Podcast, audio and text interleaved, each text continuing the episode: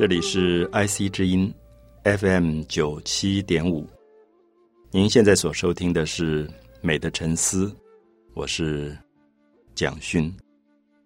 我们在一系列文学的讨论里谈到了北宋的词，我们曾经特别跟所有的听众朋友介绍，所谓的词常常用到一个填词这个名称，也就是说，词本来是先有一个曲调。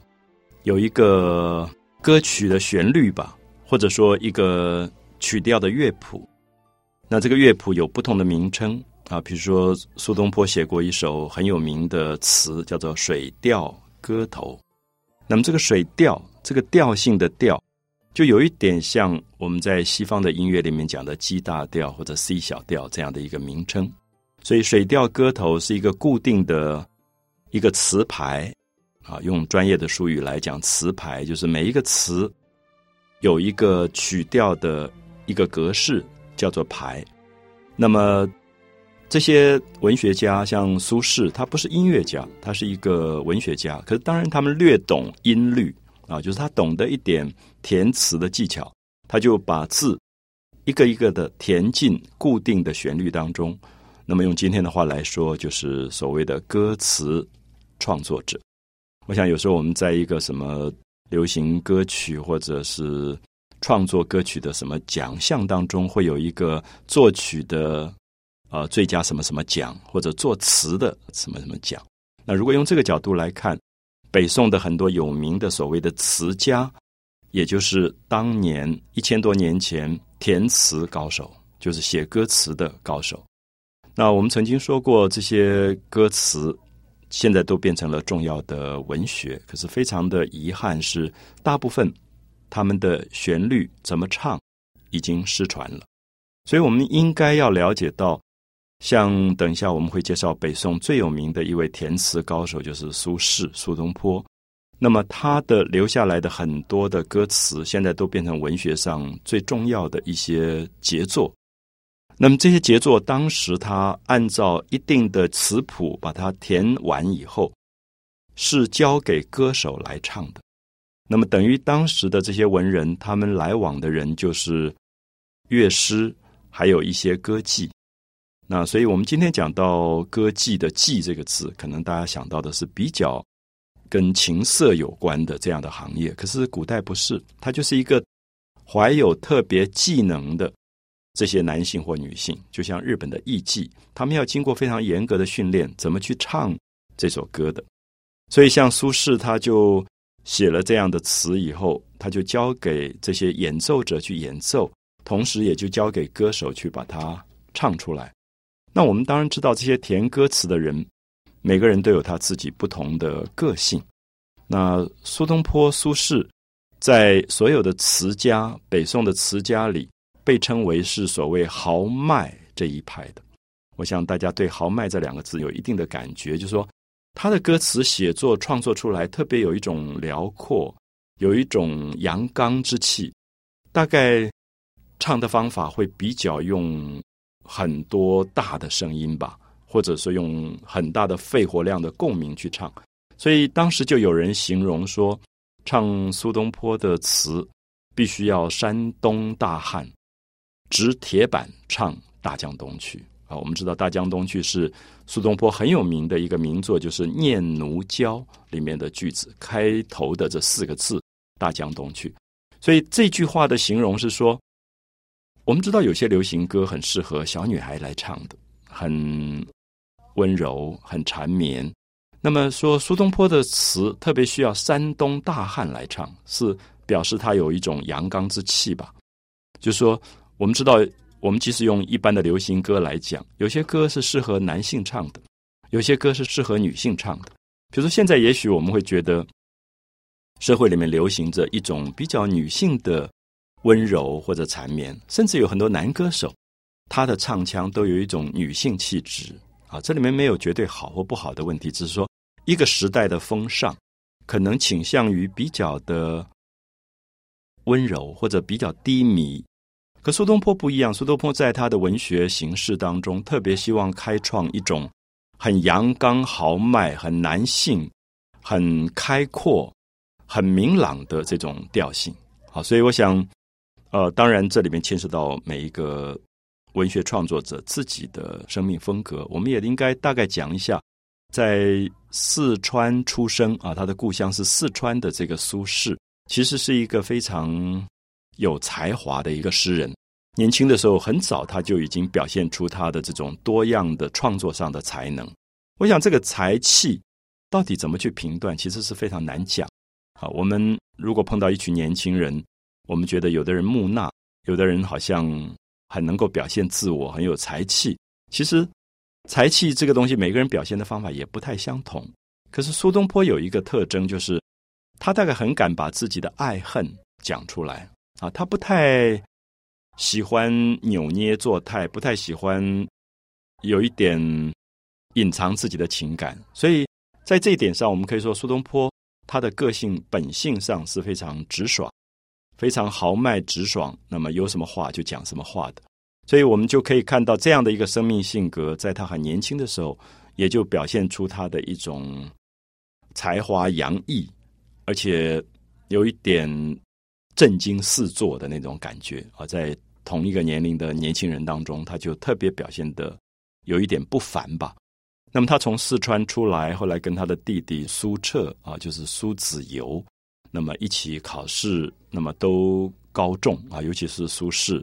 当时考到了那一年，有点像我们今天讲的大专联考的第二名，全国的第二名，而且传说出来是他当时其实是考第一名，是榜首。那因为主考官欧阳修看到他的文章以后，觉得这个人太有才华了，因为考卷是密封的，不知道谁写的。那欧阳修有一点怀疑，可能是他自己的学生，他的门生曾巩。也是唐宋八大家之一的曾巩写的，所以他就觉得，如果曾巩拿了第一名，有一点会引起人家的非议吧，因为这是你自己的学生，所以他就把他列为第二名。可是没有想到，这个密封卷一打开来，竟然是一个四川来的年轻人苏轼。他那时候大概才刚刚二十岁左右，所以我们大概可以看到他这种崭露头角是非常早啊，非常早。那么也看到他此后一直持续的。用他自己生命形态里面的一种热情洋溢的方法来创作他的词，所以我想我们会跟大家一起回忆一下苏轼的一些名作，像《念奴娇》、像《水调歌头》，大家可能耳熟能详，《大江东去》、《浪淘尽》或者《明月几时有》、《把酒问青天》。那我想我们会谈一下苏轼一千多年来在中国文学上的魅力，究竟本质的精神在哪里？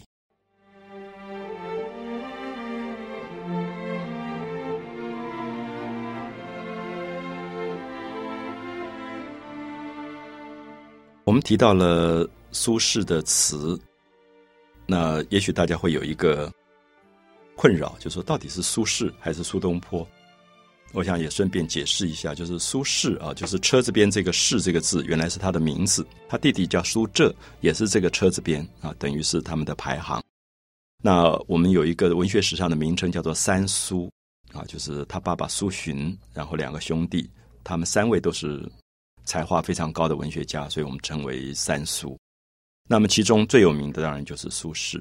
那苏轼后来为什么会出现一个东坡这个号啊？是因为在他四十几岁的时候，曾经因为得罪了很多朝廷的官员啊。我们大概这样解释吧，很简单的带过去，就是因为当时王安石变法，王安石变法等于是实行新政，那基本上。欧阳修、司马光、苏东坡、苏轼，他们都是属于旧党，就是宋朝当时有两个不同的政治党派。那我们在这里特别要强调，说这两个政治党派没有好坏的问题啊，就是新党是希望能够赶快改革，让这个社会富有起来，国家强起来。可是旧党的立足点有点像今天西方的所谓社会党，他们关心的是说。富国强兵没有错，可是不要让老百姓太辛苦。因为王安石的保甲法、保马法、青苗法，基本上都是从农民的身上抽重税，然后要农民去负担更多的租税或者是劳役，那么这样他们压力就很大。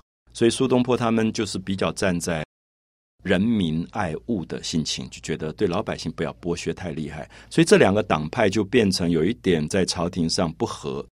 那我们说王安石本身是一个君子，所以在政治上理念不合没有关系，可是可以彼此以君子相待啊，这是等于是现代西方民主社会的这种政党政治。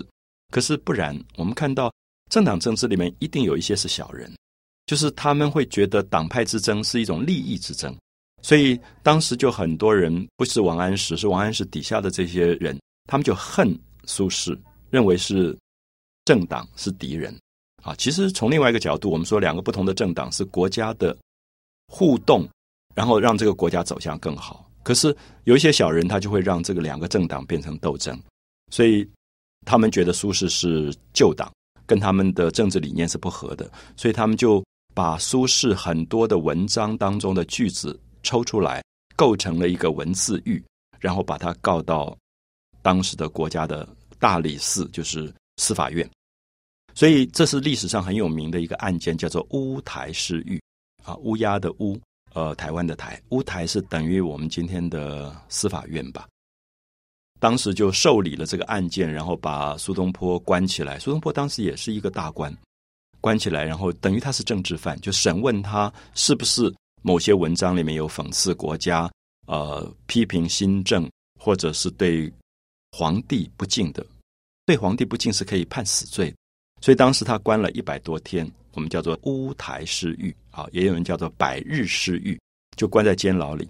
那关在监牢里，我们可以看到，也是苏轼这个人所面临到的最大的生命的一个打击，因为他一向是一个非常自在开朗的人。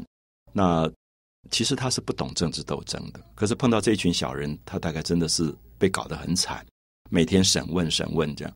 那么这个时候，他写下了很有名的绝命诗啊，给他的弟弟苏辙，因为他想大概会被判死罪吧，所以他就写了绝命诗，说：“是处青山可埋骨，他时夜雨独伤神。与君世世为兄弟，再结来生未了因。”啊，大家听得出来，这是一个绝命诗，就说我这辈子大概没有办法再跟你做兄弟了，可是希望下辈子还跟你做兄弟，所以与君世世为兄弟。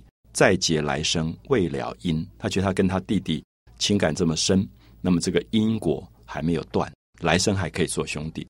那么当然，这个案件后来的结果并不那么悲剧，就是有人上书营救他，甚至连王安石的弟弟王安礼都去觐见皇帝，说绝对不能判死罪，不能对苏轼有太不好的这个判决，因为在历史上会被批判的啊，就是你对一个这么好的一个。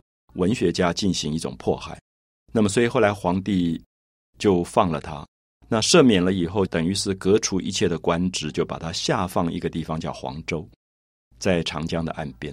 所以黄州现在变成很有名的一个地方，就当时是一个小渔村，就把苏轼放在那个地方，让他呃过苦日子。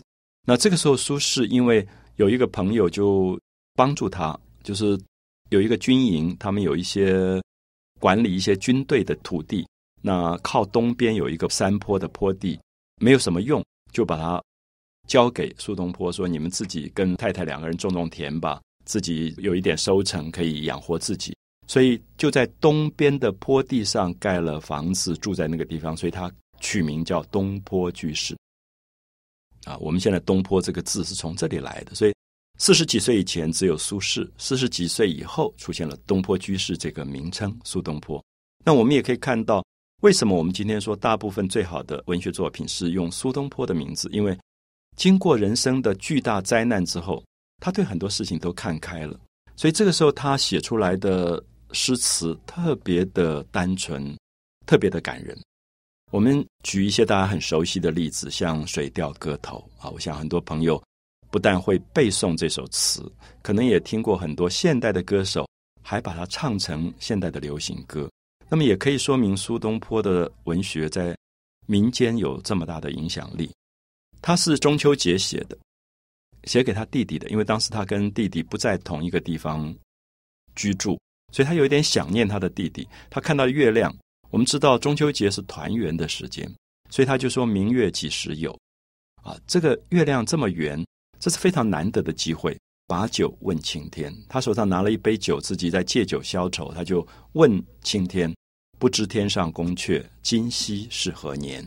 啊，就是如果有一个天上的月宫，嫦娥住在月宫，那我不知道今天这个月宫它是一个什么样？天上的宫阙，今夕是何年？因为当时的人相信天上的时间跟人间的时间是不一样的。那苏轼有一点觉得自己是天上的仙人到人间来生活，所以他说：“我欲乘风归去。”呃，在人间有很多的侮辱，很多的打击，下到监牢被审问，他觉得他很想回到天上，活成一个很自在的人。他说：“我欲乘风归去，唯恐琼楼玉宇，高处不胜寒。”可是又有点害怕，说那个月亮在那么高的地方，那个琼楼玉宇，那个用玉做的房子的月宫，会不会很冷啊？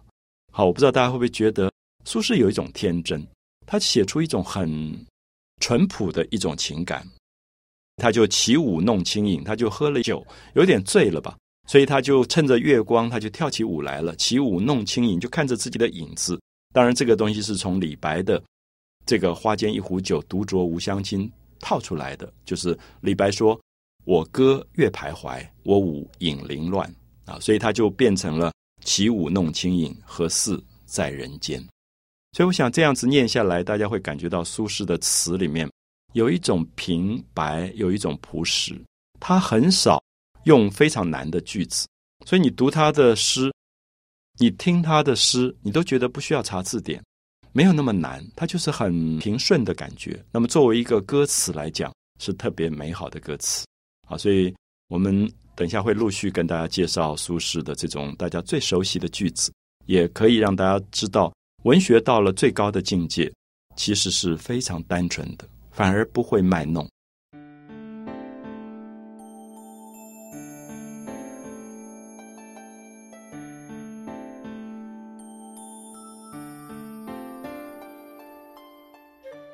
明月几时有？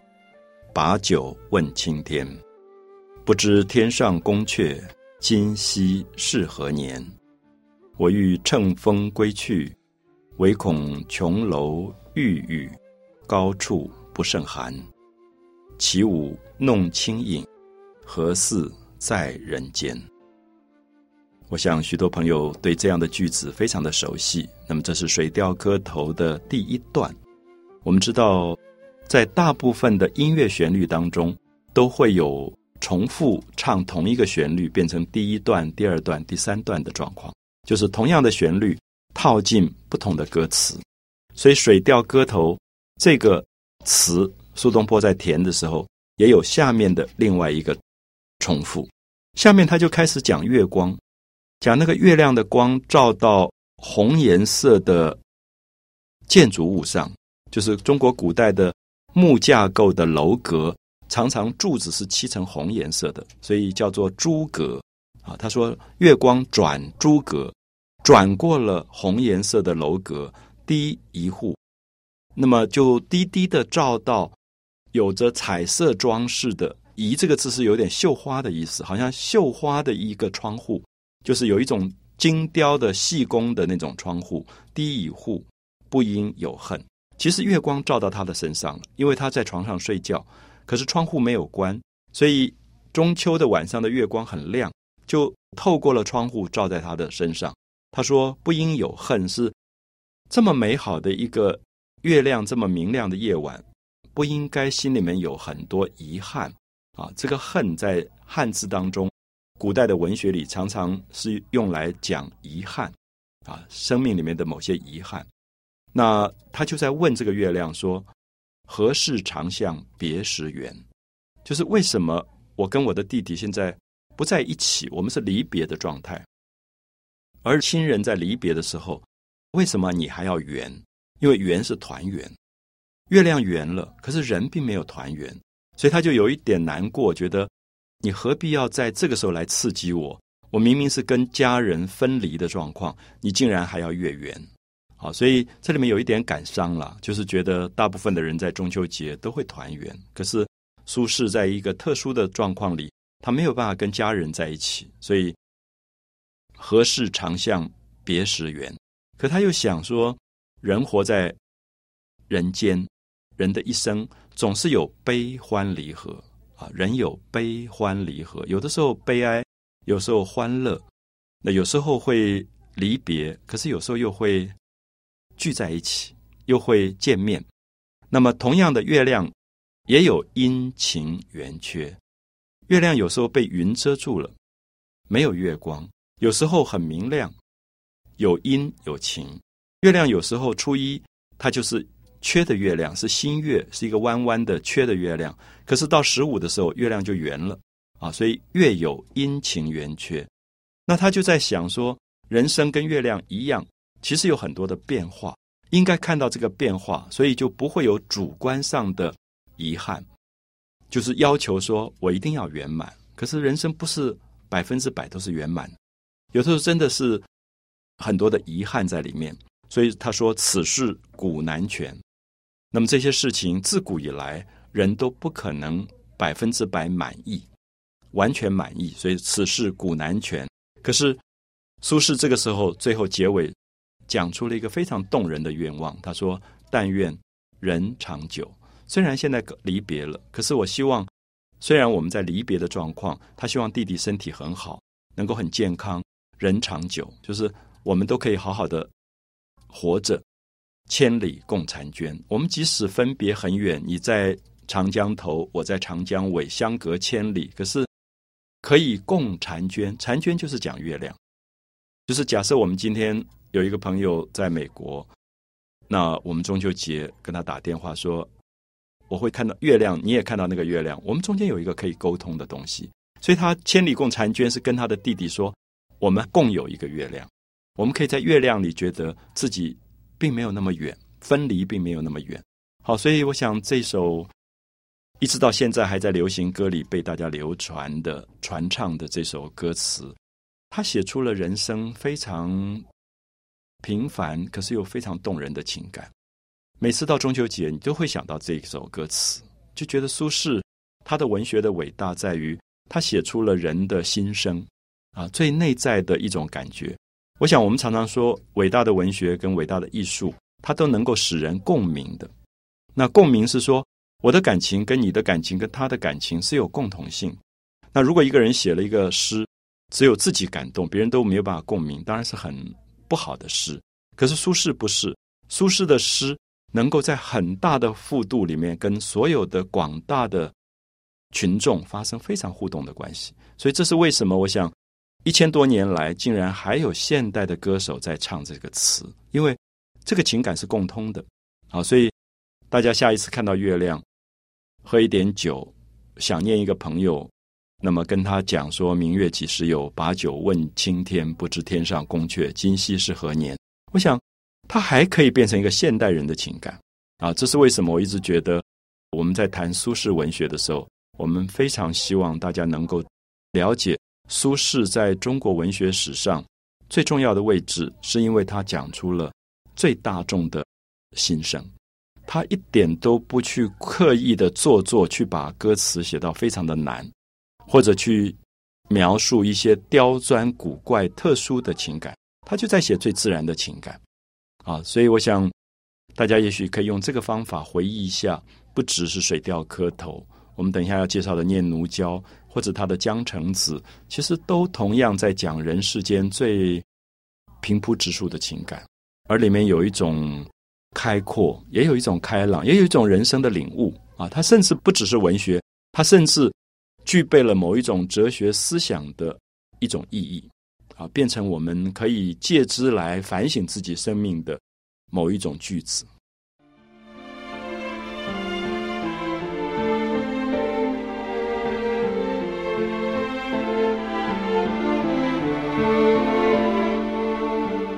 我们提到了苏轼，我想对很多朋友来讲，他应该都是大家最喜爱的一个文学家。我们喜爱他，因为他太像我们。我说他像我们的原因，是因为他充满了人性。他从来不会去故意的做作，觉得自己是一个文学家，做出一种很高高在上的感觉。他有一种很简单的人性。我相信在。呃，很多的传记当中，大家读到的苏东坡都是一个让人喜欢的人。他是一个做官的人，他在杭州的时候做太守，等于是当时的市长。然后他会带着老百姓一起去挖土，因为他觉得那个西湖这么久没有疏浚，所以里面的那个蜂草跟淤泥都已经堆积到把整个湖水封死了。所以他就跟着老百姓一起挖土。所以你会感觉到这个人很可爱，就蹲在那个烂泥巴当中，就跟老百姓聊起天来了。让他做了一个堤防。大家知道，一千年来，这个叫做苏堤的。不只是一个最重要的水利工程，而且变成最美的风景，因为它很好玩。就是它不只是一个我们说是一个政务官吧。如果政务官，我只要把堤防做好，老百姓不淹水，我觉得我们今天已经谢天谢地，觉得这个人是一个好官啊。我觉得苏东坡最有趣的是，苏堤修完以后，苏堤是一个很长的堤防，上面有六座桥，他替每一个桥取一个名字，非常美的名字，什么浮云呐、浮月啊这种名字。然后接下来他就要跟老百姓说，这个堤防在上面走啊，蛮无趣的。我们是不是间隔几公尺，我们就种一棵柳树，再种一棵桃花，再种一个柳树，再种一个桃花？大家知道，现在变成西湖最美的一个景叫做苏堤春晓，就是春天的早上，所有的柳树刚刚发芽的绿，跟桃花刚刚含苞的那个粉红，会配配合成苏堤上最美的一个景色。所以我们会觉得，我们今天可不可以用这样的方式来期待我们的政务官？就是除了爱民如子以外，他还懂得美啊！他创造了一个一千年来西湖这么美的一个风景。所以现在很多朋友到西湖去游览，一定会到苏堤上走一走。那不要忘记，你走的苏堤就是一千多年前苏东坡所完成的一个水利工程。我想我提到这样的例子，我会觉得。苏东坡的某一种生命里面的美学是非常值得我们怀念的。好，这个堤防修好了，那么修好以后，大家非常感谢苏东坡，因为老百姓从此以后不会再淹水了，不会再家破人亡了，所以大家非常感谢他。我想大家也知道，老百姓对真正为老百姓谋福利的官是非常非常感谢的，所以老百姓就杀了几只猪，然后抬到他家，知道他喜欢吃猪肉。然后又抬了几缸酒，就希望感谢苏轼。那苏东坡说：“不能收，我是政务官，这个不是贪污吗？我怎么可以拿老百姓的这个猪肉跟酒？那这个猪肉就放在门口，酒也放在门口，他就跟底下的人说：都不能碰哦，这是受贿这样子。可是南方天气又很热，又夏天，所以慢慢那个肉就有一点好像不是那么新鲜了，然后那个酒也要发酸味了。”苏东坡就很急，他又很馋啊，就是他其实是一个蛮爱吃的人。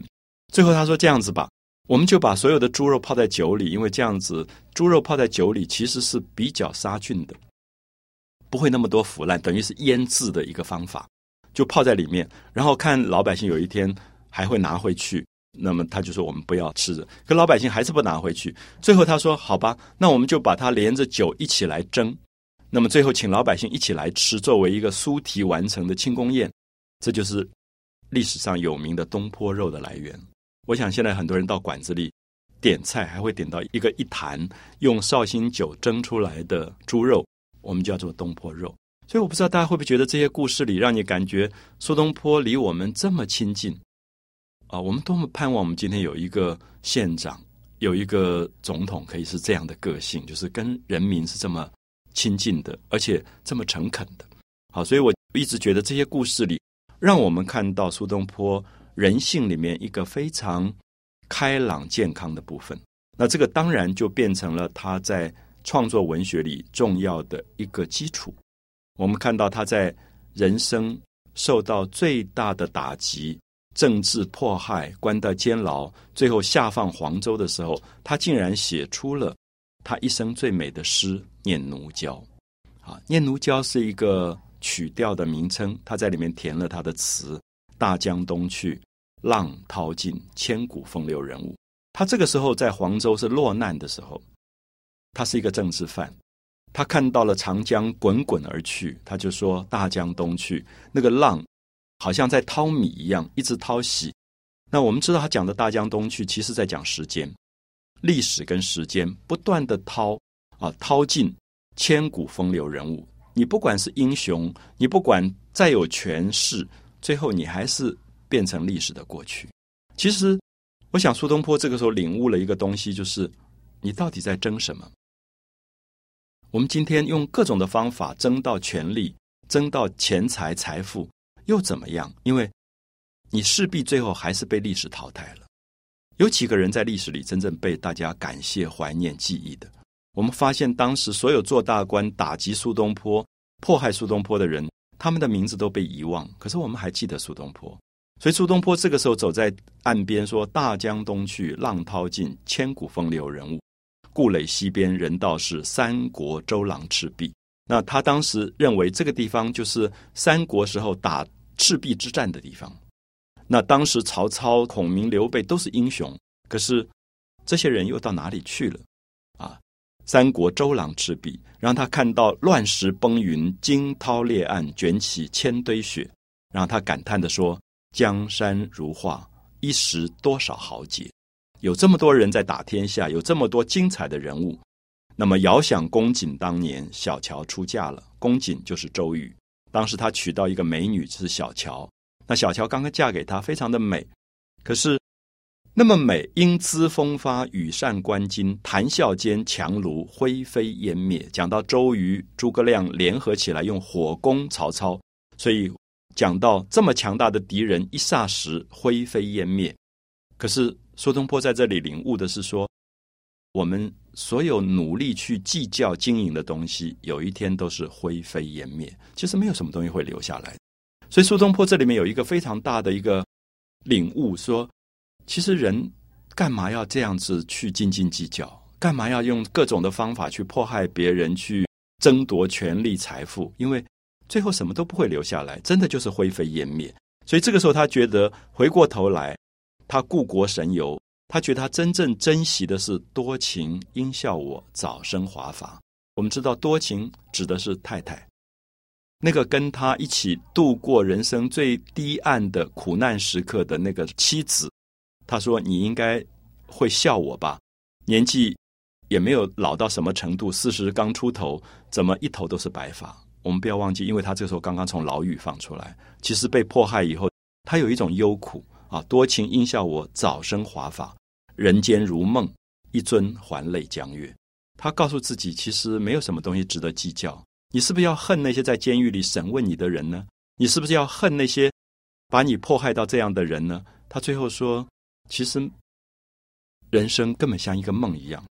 那有谁是永远得意？有谁是永远失意的？最后，他就用那个酒去祭奠啊，整个的江月江水里面的月亮。